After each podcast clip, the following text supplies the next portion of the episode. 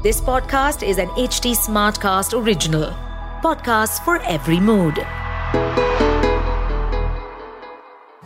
क्या आप जानते हैं नारायण ने मोहिनी अवतार ले भस्मासुर का वध कहाँ किया था और किस स्थान पर श्री राम और भ्राता लक्ष्मण ने विद्या प्राप्त की और तारका का वध किया इस एपिसोड में हम चलेंगे बिहार राज्य के रोहतास ज़िले के शहर सासाराम में जहाँ माँ तारा चंडी भवानी अपने भक्तों को सर्व सुख प्रदान करने के लिए विंध्य पर्वत की कैमूर श्रृंखला में तारा चंडी शक्तिपीठ में अवस्थित हैं। बिहार का सासाराम भारत के प्राचीनतम स्थानों में से एक है सतयुग में जब यहाँ माता सती की दाहिनी आँख आकर गिरी, तब से ये स्थल अद्भुत शक्तियों का केंद्र हो गया माँ की आँखें तारों की तरह खूब चमकती हैं। इतनी सुंदर आँखों को देख कोई भी व्यक्ति भाव विभोर हो उठता है। ये देखकर महर्षि विश्वामित्र ने इस शक्ति पीठ का नाम तारा चंडी शक्ति पीठ रखा और साथ ही उन्होंने यहाँ अपना आश्रम भी स्थापित किया। नमस्ते, मैं हूँ निष्ठा सारस्वत। और मैं आप सभी का एच टी स्मार्ट कास्ट की ओरिजिनल पेशकश इक्यावन शक्तिपीठ पॉडकास्ट में स्वागत करती हूँ। हिंदू धर्म के पुराणों के अनुसार, जहाँ जहाँ माता सती के अंग, आभूषण तथा वस्त्र के हिस्से धरती माने धारण किए, वहाँ वहाँ शक्ति पीठ बने। इस पॉडकास्ट के ज़रिए मैं आपको ले चलूँगी देवी के इक्यावन शक्ति पीठ की यात्रा पर, जिसमें जानेंगे कि शक्ति पीठ कैसे बने, उनका महत्व क्या है उसकी कहानी और वहाँ कैसे पहुँचे। तारा चंडी शक्तिपीठ का अपना गौरवपूर्ण इतिहास है। मान्यता के अनुसार इस स्थान पर देवी सती के दाई आँख का निपात हुआ था। इस शक्तिपीठ के पास ही गुड़ैल पर्वत है, जिस पर तारका राक्षसी रहती थी। ऋषि विश्वामित्र का आश्रम इसी शक्तिपीठ स्थान पर था। भगवान राम और भाई लक्ष्मण जब महर्षि विश्वामित्र के साथ उनके यज्ञों को राक्षसों से बचाने जा रहे थे, तब रास्ते में ताड़का राक्षसी मिलती है। तब महर्षि विश्वामित्र के आदेश का पालन कर भगवान श्री राम ने राक्षसी ताड़का का वध किया। आज ये स्थान बक्सर कहलाता है। शक्तिपीठ मंदिर के निकट महर्षि विश्वामित्र ने इसी आश्रम में श्री राम और लक्ष्मण को दीक्षा दी थी। कालांतर में गौतम बुद्ध बौद्ध गया से सारनाथ जाते समय अपने शिष्यों के साथ 21 दिन तक इस स्थान पर रहे और उन्होंने माँ भगवती की तारा रूप में उपासना की, जिसका उल्लेख मंदिर के गर्भगृह में लगे पत्थर पर पाली भाषा में उत्कीर्ण है। फिर वे देवी माँ का आशीर्वाद लेते हुए सारनाथ की ओर बढ़े। मंदिर के निकट ही एक गुरुद्वारा भी है। जहाँ पर गुरु तेग बहादुर ने अपनी पत्नी और शिष्यों के साथ रहकर माँ तारा चंडी का पूजन व उपासना की थी। आज भी सिख संप्रदाय यहाँ आकर और तीन दिन ठहर कर अरदास, जल क्रीड़ा और पूजा करता है। यहाँ वर्ष में तीन दिन गुरु महाराज जी की याद में गुरु ग्रंथ साहिब का राजभोग अरदास पाठ होता है। स्थानीय लोगों के अनुसार महिषासुर के दो सेनापतियों चंड और मुंड में से चंड का वध भगवती ने इस स्थान पर किया था, जिससे वो चंडी के नाम से विख्यात हुई। सासाराम से 60 किलोमीटर दूर तारा चंडी माँ मुंड का वध करके मुंडेश्वरी के नाम से विख्यात हुई। तारा चंडी शक्ति पीठ के पास ही कैमूर की पहाड़ियों पर ही भगवान शिव का एक मंदिर स्थित है, जिसे गुप्त धाम के नाम से जानते हैं।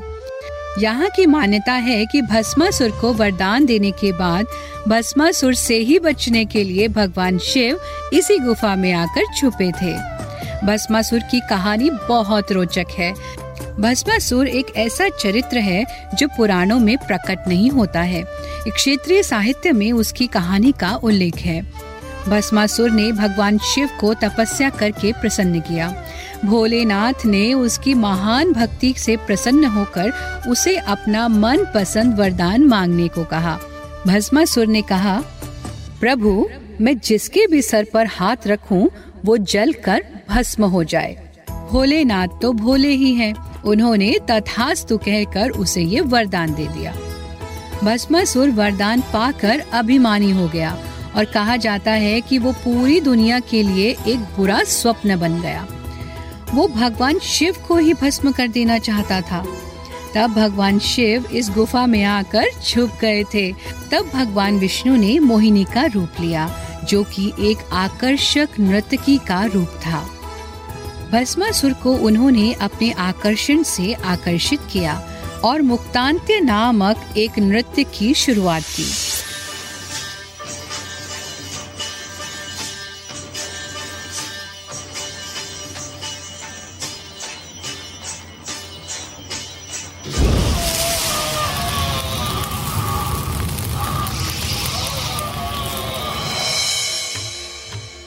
इस नृत्य के दौरान उन्होंने मोहवश भस्मासुर को अपने ही सर पर हाथ रखने के लिए मजबूर कर दिया।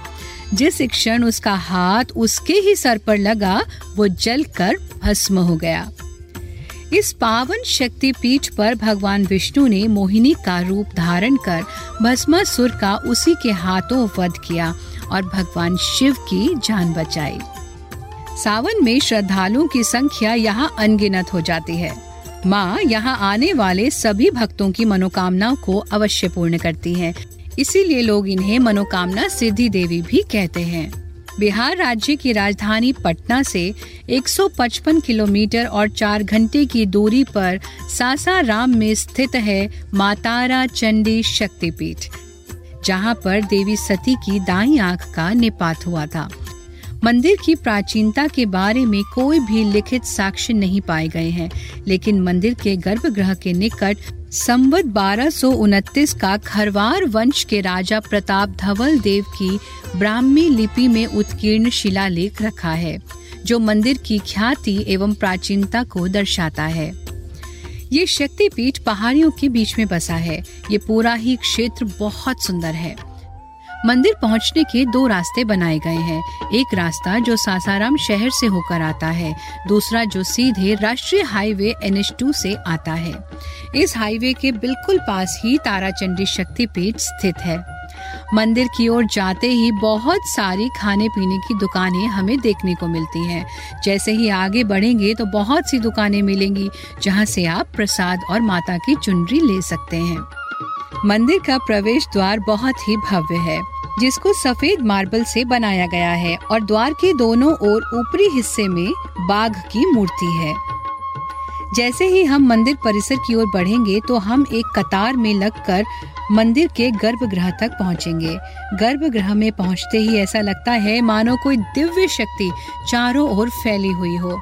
गर्भगृह के अंदर देवी तारा की मूर्ति स्थापित है। माँ का मुख और उनका मुकुट दोनों सोने से बनाया गया है। माँ ने लाल रंग की साड़ी पहनी है और गले में एक फूल की माला सुशोभित हो रही है। माँ की मूर्ति देखने के बाद ऐसा लगता है जैसे अब यहीं रह जाओ। यहाँ से जाने का बिल्कुल मन ही नहीं करता। माँ अपने भक्तों की सभी मनोकामनाएँ पूर्ण करती है। माँ का आशीर्वाद लेकर दीप जलाकर भक्त माँ की आरती करते हैं। माँ का सुंदर स्वरूप और इस स्थान की पावन ऊर्जा को लिए भक्त गर्भगृह से बाहर निकलते हैं। मंदिर के परिसर में बहुत से देवी देवताओं के मंदिर बनाए गए हैं। ये तीन मंजिला मंदिर है, जिसमें कुछ मंदिर निचले तल पर भी है। तो कुछ सीढ़ियों के ऊपर चढ़कर जाने पर दर्शन होते हैं। गर्भगृह के बाहर यज्ञ वेदी है, जिसमें देवी यज्ञ होता है। आप भी यहाँ यज्ञ करा सकते हैं। सीढ़ियों से ऊपर जाते ही एक बड़ा प्रांगण है, जिसमें माँ दुर्गा, भैरव बाबा, भगवान राम, लक्ष्मण, देवी सीता और हनुमान जी के मंदिर स्थापित हैं। स्थानीय लोग इस शक्तिपीठ में विवाह करवाते हैं उनका मानना है कि यहाँ शादी करने वाली जोड़ी को माँ आशीर्वाद देती हैं और वो शिव पार्वती की तरह सदैव एक दूसरे के पूरक बनकर अपना जीवन प्रेम पूर्वक प्रसन्नता से व्यतीत करते हैं आपको ये जानकर हैरानी होगी कि उसी प्रांगण में एक मस्जिद भी है, जो हमेशा बंद रहती है। मंदिर के पास ही परशुराम कुंड भी है, जो माँ तारा चंडी के चरणों को पखारता है। श्रद्धालु इसी कुंड में स्नान करके माँ तारा चंडी की पूजा व उपासना करते हैं।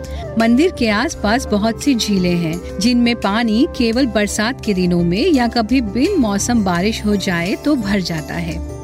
ये पूरा क्षेत्र प्राकृतिक सौंदर्य से भरा हुआ है। ये बहुत ही सुंदर स्थान है। यहाँ हर वर्ष चैत्र सप्तमी को माँ तारा चंडी महोत्सव का आयोजन भी किया जाता है। इस महोत्सव में भोजपुरी फ़िल्म जगत के बड़े बड़े कलाकार अपनी उपस्थिति देते हैं और देवी माँ का आशीर्वाद लेकर उनकी भक्ति में पूरी रात जागरण करते हैं और भजन गाते हैं। वैसे तो यहाँ साल भर भक्तों का आना लगा रहता है, लेकिन नवरात्र में यहाँ पूजा अर्चना का विशेष महत्व है। कहा जाता है कि यहाँ आने वालों की हर मनोकामना माता रानी अवश्य ही पूर्ण करती है, इसलिए लोग इन्हें मनोकामना सिद्धि देवी भी कहते हैं।